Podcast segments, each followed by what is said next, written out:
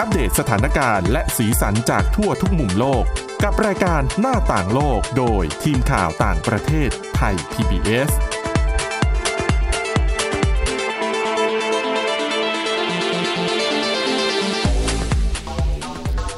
สวัสดีค่ะ คุณผู้ฟังต้อนรับเข้าสู่รายการหน้าต่างโลกค่ะ วันนี้นะคะมีเรื่องราวเรียกว่าเป็นผลกระทบที่ต่อเนื่องมาจากสงครามในยูเครน มีกันหลากหลายมุมนะคะ ซึ่งถ้าหากว่าคุณผู้ฟังติดตามข่าวเป็นประจำเนี่ยก็จะเห็นเรื่องของการสู้รบในยูเครนก็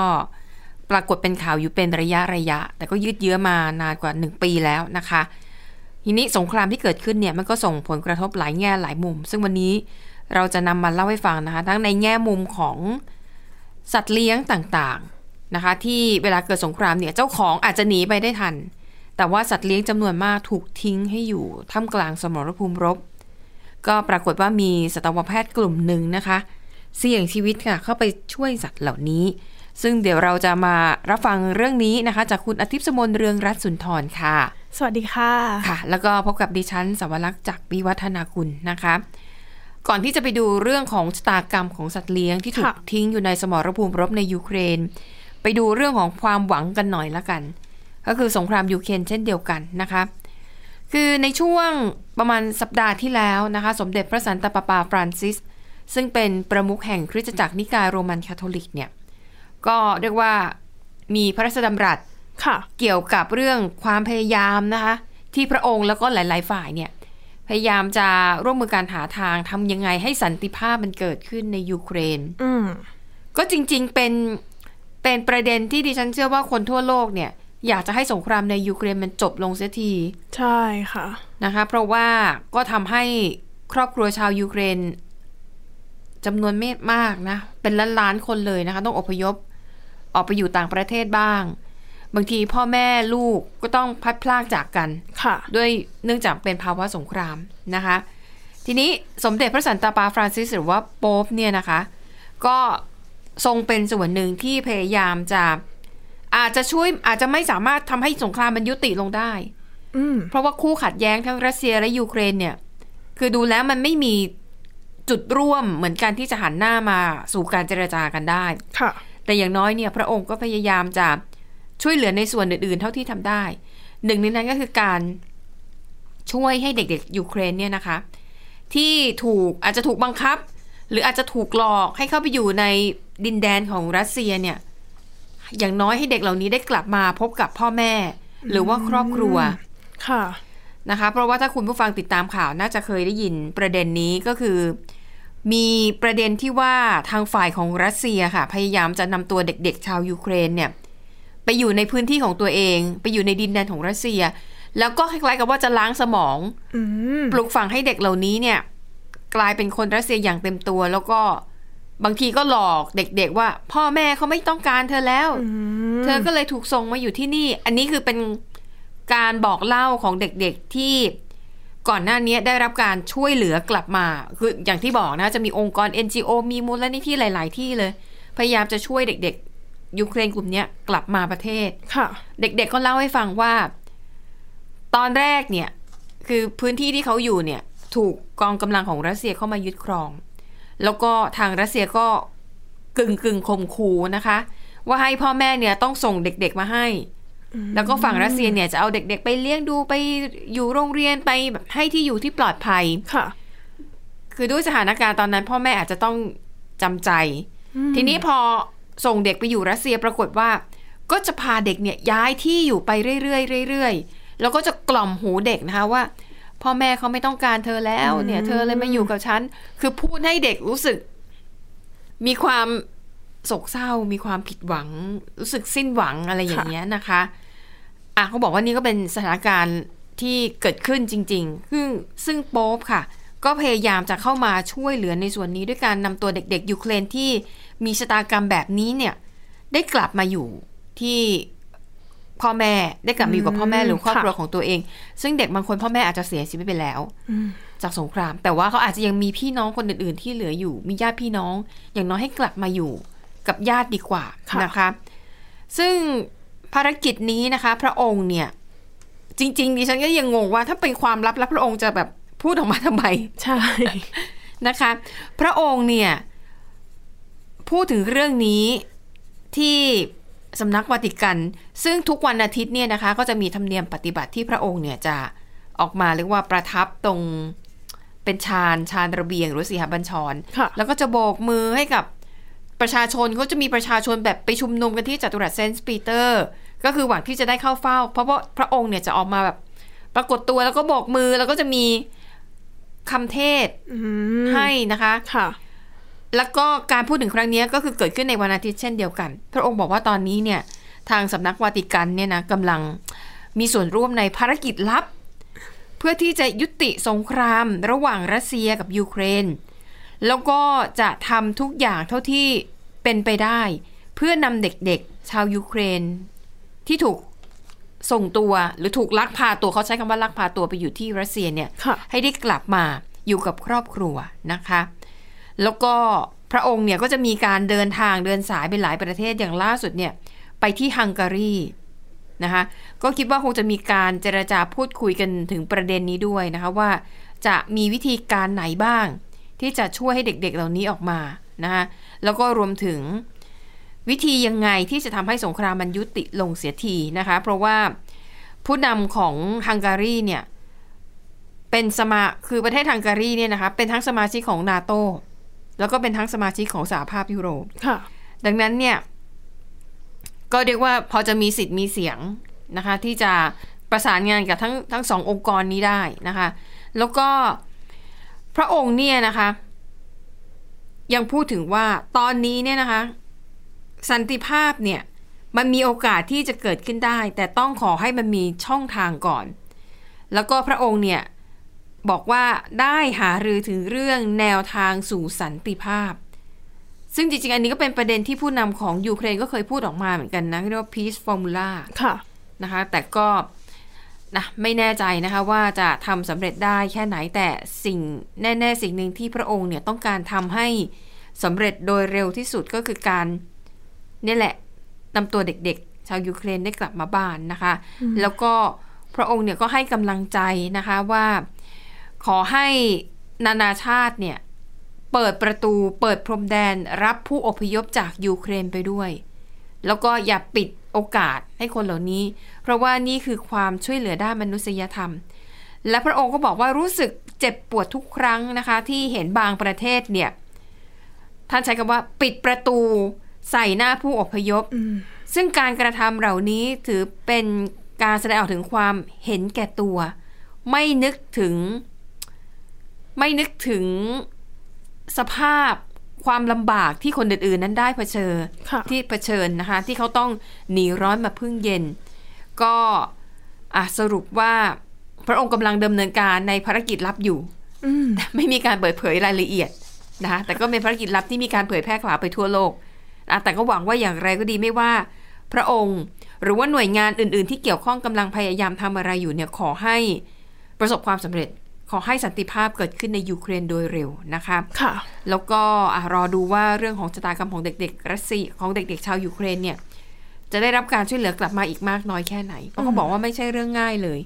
ค่ะ แล้ว นะคะ ก็เหมือนรัสเซียใช้ความไร้เดียงสาของเด็กๆอะค่ะ เป็นตัวหลอกล่อ ก็คือเด็กๆ แน่นอนว่าอาจจะโอนเอียงได้ง่าย เด็กเขาไม่รู้เรื่องหรอก ใช่ รู้แต่ว่าคิดถึงพ่อคิดถึงแม่ทำไมไม่มารับกลับบ้าน ค่ะ แล้วพอเจอผู้ใหญ่กล่อมหูมากๆ นานๆไปเด็กก็อาจจะหลงเชื่อได้ อืม นะคะ ค่ะ อ่ะแล้วก็อ่ะยังอยู่อันที่เรื่องของสงครามในยูเครนนะคะแต่ว่าคราวนี้ไปดูชะตากรรมของสัตว์เลี้ยงทั้งหลายทั้งแหล่ที่ถูกทอดทิ้งไว้ ค่ะ อาจคือบางคนเจ้าของอาจจะไม่ได้สนใจเลย หรือบางตัวเจ้าของอาจจะอยากพาไป แต่ว่ามันฉุกละหุกจริง ๆ แล้วก็การอพยพมันก็ไม่ได้มันไม่ได้ง่ายนะเสิ่ยงอันตรายด้วย อาจจะรู้สึกว่าเออการทิ้งสัตว์เลี้ยงไว้ที่ที่บ้านเนี่ย อาจจะปลอดภัยกับพวกมันเองมากกว่า ที่จะต้องไปเสี่ยงอันตราย ใช่ค่ะ เพราะ ค่ะ ว่าช่วงที่เกิดสงครามแน่นอนว่าการอพยพตัวเองออกไปเนี่ยก็ยากแล้ว อืม แล้วถ้าต้องนำสัตว์เลี้ยงไปด้วยเนี่ย ดิฉันว่าเป็นเรื่องที่ค่อนข้างลำบากมากๆ ค่ะ เพราะว่าส่วนใหญ่ก็จะให้ความสำคัญกับอาจจะเป็นเด็ก หรือว่าผู้ที่มีผู้ที่อ่อนแอค่ะ อย่างคนแก่ ค่ะ เป็นกลุ่มแรกๆนะคะ แต่ว่าที่ยูเครนนะคะก็ในช่วงที่ผู้คนเนี่ยพากันอพยพออกไปนะคะ ก็มี สัตวแพทย์สองคนคือเป็นคู่รักกัน ค่ะ เขาก็ตัดสินใจที่จะอยู่ในยูเครนต่อไป อืม ซึ่งถ้าเป็นก่อนที่จะเกิดสงครามนะคะ เขาจะดูแลสัตว์ต่างถิ่น ค่ะ รวมถึงสัตว์ป่าที่เข้ามาในยูเครนนะคะ อืม แต่พอเกิดสงคราม แน่นอนว่าผู้คนอพยพออกไป หลาย ๆ บ้านนะคะ ก็ทิ้งสัตว์เลี้ยง ค่ะ อาจจะเรียกว่าคือจำเป็นที่จะต้องทิ้งเอาไว้อะค่ะ อืม ก็คือขังไว้ในบ้าน ค่ะ นะคะ แต่ดิฉันคิดว่าเขาอาจจะวางอาหารให้ไว้จำนวนหนึ่ง ใช่ บางคนอาจจะคิดว่า สงครามอาจจะไม่นาน ม อาจจะหนีไปก่อน แล้วพอสถานการณ์สงบสักไม่เกินหนึ่งอาทิตย์อะไรเงี้ยเราค่อยกลับมารับ ใช่ แต่ปรากฏ ค่ะ ว่าเอาเข้าจริงเนี่ย สงครามมันยืดเยื้อยาวนานกว่านั้น ใช่ค่ะ แล้วพอประมาณแค่ประมาณสัปดาห์ไม่กี่สัปดาห์ค่ะ ตั้งแต่สงครามปะทุขึ้นนะคะ ค่ะ เขาก็เริ่มได้ยินเสียงทั้งสุนัขทั้งแมวอะค่ะ อืม ร้องออกมาจากบ้านหลาย อืม ๆ หลังเลยนะคะ ค่ะ เขาก็เลยเริ่มปฏิบัติการด้วยการติดต่อกับตำรวจที่ยังอยู่ในพื้นที่อะค่ะ ค่ะ เพื่อที่จะเข้าไปในบ้านที่ผู้คนทิ้งไปแล้วนะคะ ค่ะ ซึ่งพอเข้าไปเนี่ยเขาบอกนะคะว่าในช่วงสัปดาห์แรกนะคะ ช่วยสุนัขกกับแมวออกมาได้มากถึง 400 ตัว อืม ค่ะ นะคะ แล้วพวกเขาก็เลยเอาสุนัขและแมวกลุ่มเนี้ยค่ะ มาไว้ที่คลินิก ซึ่งความโชคดีก็คือคลินิกของพวกเขาอะค่ะ คือจะเป็นชั้นล่างเนี่ยอยู่ใต้ดิน ค่ะ แล้วก็ล้อมรอบไปด้วยตึกสูง ค่ะ ๆเพราะฉะนั้นก็ไม่โดนโจมตี ก็คือเพราะว่ามีตึกอื่นๆ กั้นอยู่อะค่ะ ค่ะ ก็เรียกว่าเป็นความโชคดีตรงนี้นะ สี่ คะ ร้อยตัวเลยเหรอ ใช่ค่ะ เยอะมากเลยนะ แล้วเขาเอาไปเก็บไว้ในคลินิก ใช่ แห่งเดียวนี่ สภาพคงแออัดน่าดู ใช่ค่ะ แต่อาจจะเป็นความจำเป็นในตอนนั้นด้วยนะคะ ค่ะ ซึ่งก็อย่างที่บอกไปว่าก่อนหน้านี้เนี่ยเขาทำแต่ดูแลแต่สัตว์ป่า แต่สัตว์ต่างถิ่นใช่ไหมคะ อืม แต่ อืม พอเกิดสงครามก็ชีวิตของพวกเขาก็เปลี่ยนไปเลย ค่ะ นะคะ เพราะว่าต้องมาดูแลสุนัขแล้วก็แมวกลุ่มนี้นะคะ ซึ่งเขาบอกด้วยนะคะว่า ครอบครัวของเขาทั้งแม่แล้วพ่อ แล้วก็ญาติญาติๆเนี่ยไปหมดแล้ว แต่ยังไงเนี่ยเขาก็จะ เดี๋ยวคำว่าไปนี่หมายถึง หนี คือ ไป ใช่ โอเค ก็คืออพยพหนีออกไปหมดแล้วนะคะ ตั้งแต่ ค่ะ สงครามเริ่มเปิดฉาก แต่ว่าเขาเนี่ยก็ยังคงอยู่ปักหลัก อืม อยู่นะคะ ค่ะ แล้วหนึ่งความท้าทายที่เขาต้องเผชิญเนี่ยก็คือการไม่มีกระแสไฟฟ้าใช้ อืมม แน่นอน ใช่ ว่าจำเป็นในกระทั้งในการอยู่อาศัยด้วย แล้วก็ในการดูแลสัตว์เหล่านี้ด้วย ค่ะ นะคะ นอกจากนี้นะคะ นอกจากที่เขาเนี่ยจะดูแลสัตว์แล้วก็แมวที่อยู่ที่คลินิกแล้วนะคะ เขายังออกเดินทางไปตามพื้นที่แนวหน้าด้วย อืม นะคะ ก็คือใส่ชุดเกราะ แล้วก็ขับรถออกไป ค่ะ นะคะ เพื่อที่จะไปฉีดวัคซีนแล้วก็เอาอาหารไปให้สุนัขและแมวที่อยู่ตามอ่าพื้นที่แนวหน้าค่ะ ค่ะ เพราะว่าบางตัวเนี่ยก็กลัวคนกลัวสงคราม แตกตื่นอย่างเงี้ยค่ะ อืม ทำให้เขาเนี่ยไม่สามารถรับมาดูแลได้ อ๋อ ใช่ใช่เพราะว่าบางตัวถ้ามันกลัวคนมาก ๆ เวลาคนมามันจะวิ่งหนีเข้าไปซ่อน อาจจะเข้าไปอยู่ในป่าหรือเข้าไปอยู่ใต้ถุนบ้านที่เป็นโพรง ใช่ แล้วจะไม่ยอมออกมา ใช่ ที่ดิฉันเคยเห็นในคลิปวิดีโอทั้งหลายเขาก็จะใช้วิธีเอาอาหารไปวางทิ้งไว้นะคะ แล้วตัวคนเนี่ยก็คือออกจากจุดนั้นไปเลย พอสุนัขหรือแมวเห็นว่าไม่มีคนแล้วอ่ะมันจะค่อยๆออกมากินอาหาร อืม ที่เราวางไว้ให้ดังนั้นเนี่ย การจะจับตัวสัตว์ที่มีพฤติกรรมในลักษณะเนี้ยยาก อืมแล้วยิ่งในภาวะสงครามด้วย ใช่ ดังนั้น ที่มี การ ค่ะ เอาอาหารมาทิ้งไว้พวกมันเนี่ย ง่ายกว่า ใช่นะคะแล้วสงภาวะสงครามมีทั้งเสียงปืนเสียงระเบิด แน่นอนว่าโอ้โห มันก็ตกใจไง ใช่ยากมากที่จะจับตัวได้นะคะ ค่ะ แล้วนอกจากนี้นะคะ ตอนเวลาที่เขาออกไปทำภารกิจแบบเนี้ยค่ะ เขาเคยโดนโจมตีด้วย อืม แต่แบบเฉียดเฉียดๆไม่ได้โดนตรงๆนะคะ ซึ่งเขาบอกด้วยนะคะว่า รถของเขาเนี่ยเต็มไปด้วยรอยกระสุนเต็มไปหมดเลย ไม่ใช่เอาสติกเกอร์มาแปะใช่ไหม ไม่ใช่ค่ะ เป็นรอยกระสุนจริงๆอืม ค่ะ โดนยิงจริง ๆนะคะ ค่ะ ซึ่งในช่วงปีที่แล้วเนี่ยปีที่ผ่านมานะคะอ่าฝ่ายผู้หญิงเนี่ยก็อาขออภัยค่ะฝ่ายผู้ชายนะคะ ที่เป็นคู่รักกันเนี่ยนะคะเขามีอาการทางสุขภาพด้วยก็คืออ อืม เป็นโรคหัวใจหัวใจล้มเหลว ค่ะ นะคะแล้วเขาเนี่ยหัวใจหยุดเต้นไปหลายนาทีเลย อืม นะคะ แต่ว่าตอนนี้นะคะก็ตอนนี้ก็คือมีการใส่เครื่องกระตุ้นไฟฟ้าหัวใจแล้ว แล้วเขาก็บอกว่า รู้สึกกลับมามีร่างกายเหมือนสุขภาพแข็งแรงเหมือนเดิม ค่ะ แล้วเขาก็ยังที่ทำหน้าที่แบบเนี้ยเหมือนเดิมค่ะ อืม แล้วตอนนี้อีกหนึ่งความพยายามของทั้งคู่นะคะ ก็คือพยายามหาบ้าน ให้กับสุนัขและแมวที่เขาดูแลอยู่อะค่ะ หมายถึงเป็นบ้านอุปถัมภ์บ้าน ใช่ หมายถึงหาเจ้าของใหม่ ใช่ ค่ะ อยากให้ไปมีบ้านที่อบอุ่นนะคะ ค่ะ แต่ว่ามีสุนัขอยู่ตัวหนึ่งนะคะ ชื่อว่าแคสเปอร์ซึ่งตัวเนี้ยเป็นสุนัขที่เขาทั้งคู่เนี่ยรับมาดูแลด้วยตัวเอง ค่ะ แล้วก็สุนัขตัวนี้มีประวัติที่ค่อนข้างน่าเศร้า อืม นะคะ เพราะว่าเป็นสุนัขของทหารยูเครนคนหนึ่ง ค่ะ ก็คือเป็นทหารที่ไม่มีญาติ ค่ะ แล้วทหารคนนี้นะคะก็มาฝากไว้กับทั้งคู่อะค่ะ เนอะ ราะ ว่า ว่า ฝากเลี้ยงก่อนเพราะว่าต้องต้องไป ต้องไปรบ ต้องไปรบ ใช่ค่ะ ค่ะ แล้ว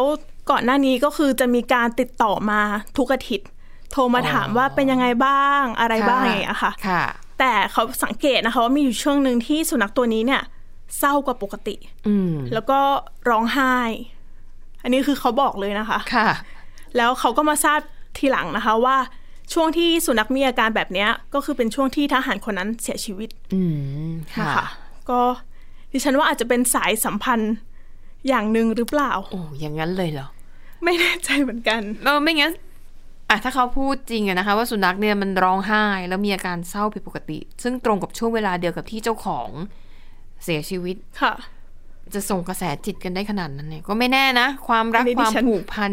ไม่แน่ใจเลยแต่ว่าเป็น ค่ะ สิ่งที่เขาเล่ามานะ อ่ะ คะ สุดท้ายแต่ก็อย่างน้อยก็ยังดีที่ก็ได้เจ้าของใหม่ ก็คือเป็นสัตวแพทย์คู่นี้ดูแลกันต่อไป ใช่นะคะ แล้วก็ ค่ะ ตอนนี้ไม่ว่าสถานการณ์จะเลวร้ายขนาดไหน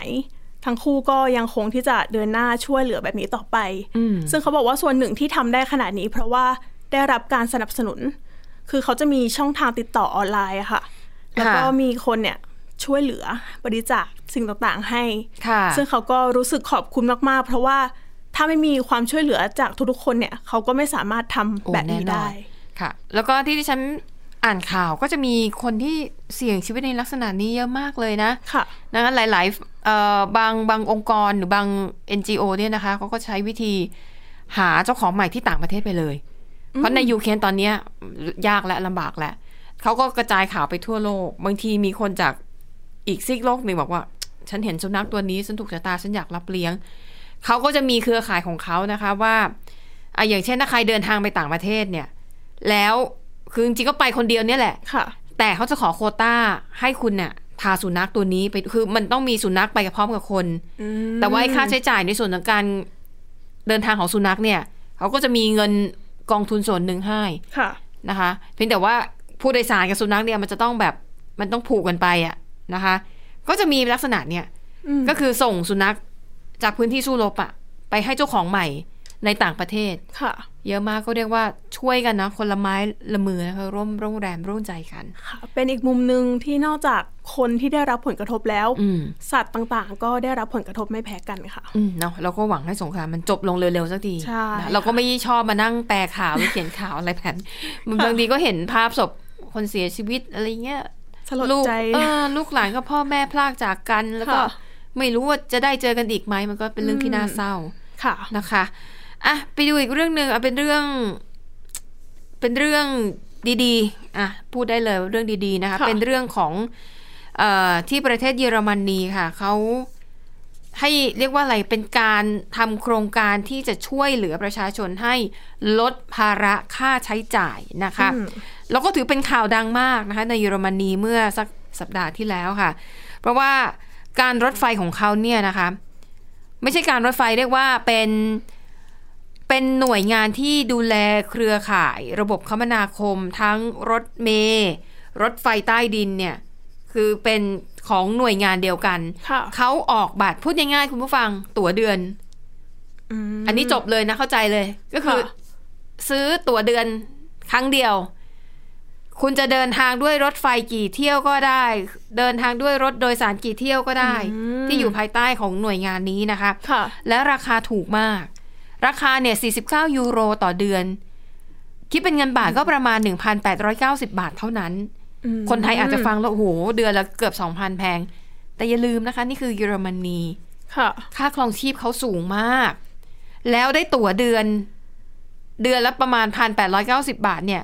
มันถือว่าถูกมากๆนะคะถึงขั้นที่ทางหน่วยงานนี้ค่ะประกาศเลยว่านี่คือการปฏิวัติครั้งใหญ่ที่สุดในประวัติศาสตร์ของหน่วยงานที่ดูแลเรื่องระบบคมนาคมในครั้งนี้ ค่ะ นะคะเอะดิฉันดูไปดูมาช่วงนี้เยอรมันก็ไม่ได้มี ก็ไม่ได้มีการหาเสียงเลือกตั้งอะไรดูเดือด ใช่ ออกแคมเปญแบบนี้มา แต่เขาบอกว่ามันเป็นมันเป็นโครงการที่ดีมากจริง ๆ นะคะ บัตรใบนี้เนี่ยเขาชื่อว่า Deutschland Ticket อืม อันนี้ดิฉันก็ออกเสียงแบบภาษาอังกฤษ ค่ะ แต่ภาษาเยอรมันอาจจะออกสำเนียงไม่เหมือนกันนะคะเขาบอกเลยนะคะ นี่ถือเป็นการปฏิวัตินะคะเรื่องของบัตรโดยสารในระบบคมนาคมของเยอรมนีเป็นการปฏิรูประบบขนส่งมวลชนครั้งใหญ่ที่สุดในประวัติศาสตร์ของเยอรมนีเลยทีเดียว ค่ะ นะคะและก็อย่างน้อยๆเนี่ยนะคะมีคนซื้อตั๋วแบบนี้ไปแล้วเนี่ยเจ็ดแสนห้าหมื่นใบ ขายไปแล้วนะนะคะแล้วก็ คาดว่าจะมีประชาชนที่ได้รับผลประโยชน์จากบัตรแบบนี้นะคะประมาณ 16 ล้านคน อืม ทั้งประเทศเนี่ยมีประชากร 84 ล้านคนแต่ ค่ะ 16ล้านคนก็ถือว่าอ่ะใช้ได้นะคะ ทีนี้ปัญหาใหญ่มันก็คือเรื่องของงบประมาณ อันนี้เป็นการถกเถียงกันอยู่ เพราะว่าฝ่ายรัฐบาลเนี่ยนะคะเขาจะวิธีการออกเงินเนี่ยก็คือรัฐบาลกลางของเยอรมนีออกส่วนหนึ่ง แล้วก็รัฐบาลท้องถิ่นในแต่ละรัฐของเยอรมนีออกเงินให้อีกส่วนหนึ่ง อืม ก็เป็นเงินรวมๆทั้งสิ้นนะคะ 1,500 ล้านยูโร อื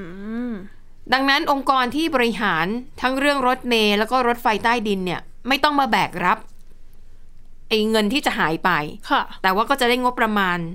จากสองส่วนที่ว่านี้เนี่ยเอาไปอุดหนุน ดังนั้นทางหน่วยงานเนี่ยก็ยังสามารถดำเนินธุรกิจต่อไปได้เหมือนเดิมนะคะ แต่ว่าอีกฝ่ายหนึ่งค่ะฝ่ายที่ไม่เห็นด้วยเขามองว่า มันไม่ใช่การแก้ปัญหาที่ที่ถูกต้อง อืม เขาบอกว่าจริง ๆ แล้วเนี่ยระบบรถไฟของเยอรมนีเนี่ยมันมีปัญหา คือมันไม่ได้มีการพัฒนาที่เหมาะสมอะ ค่ะ เพราะเขาบอกว่าความล่าช้าคนผู้โดยสารที่เยอะเกินไปเนี่ยนะคะ แล้วก็ปัญหาด้านเทคนิคเนี่ยทำให้ปัจจุบันนี้นะคะ รถไฟของเยอรมนีเนี่ยหกสิบห้าจุดสองเปอร์เซ็นเนี่ย เดินรถไม่ตรงตามตารางเวลานะ โอ้โห อย่างสมมุติถ้าถ้าเราบอกว่าจะปะเอ่อรถขบวนนี้จะเข้าจอดเทียบที่ชานชาลาเวลา 10นาฬิกา มันก็จะไม่ตรง ค่ะ มันก็จะช้าออกไปอีก ก็บอกว่าจริงๆ น่าจะไปพัฒนาปรับปรุงระบบโครงสร้างพื้นฐานของรถไฟให้มันมีประสิทธิภาพไปเลย มันน่าจะดีกว่า เอาเงินมาเหมือนกับทำโครงการตั๋วเดือนแบบนี้นะคะ แต่ว่าเงินที่มันต้องใช้ในการพัฒนาเครือข่ายระบบรถไฟใต้ดินและก็รถเมล์เนี่ยเอ่อเขาบอกว่า ในระยะเวลา 10 ปีข้างหน้าสำหรับการปรับปรุงเนี่ยนะคะ มันต้องใช้งบประมาณสูงถึง 8,600 ล้านยูโร อืม ต่อปีนะ โอ้โห แล้วคูณเข้าไปอีก 10 ปีนะคะ ก็เลยเป็นประเด็นที่ยังคงถกเถียงกันอยู่นะคะว่าอ่าระหว่างการทำตั๋วเดือนเพื่อลดรายจ่ายให้กับประชาชน กับการเอาเงินไปพัฒนาระบบโครงสร้างรถไฟให้มันมีประสิทธิภาพดีกว่านี้เนี่ย มันควรทำแบบไหนกันแน่ แต่อย่างน้อยๆ เนี่ยอ่ะโครงการนี้มันเดินหน้าไปแล้ว ขายตั๋วไปเรียบร้อยแล้ว แล้วคนก็ซื้อไป 7 5 0 0 0 0ใบเป็นอย่างน้อยแล้วนะคะ ซึ่ง อันนี้เนี่ยเขาบอกว่านอกเหนือจากจะเป็นการลดค่าใช้จ่ายให้กับประชาชนแล้วเนี่ยยังต้องการให้ประชาชนเนี่ยลด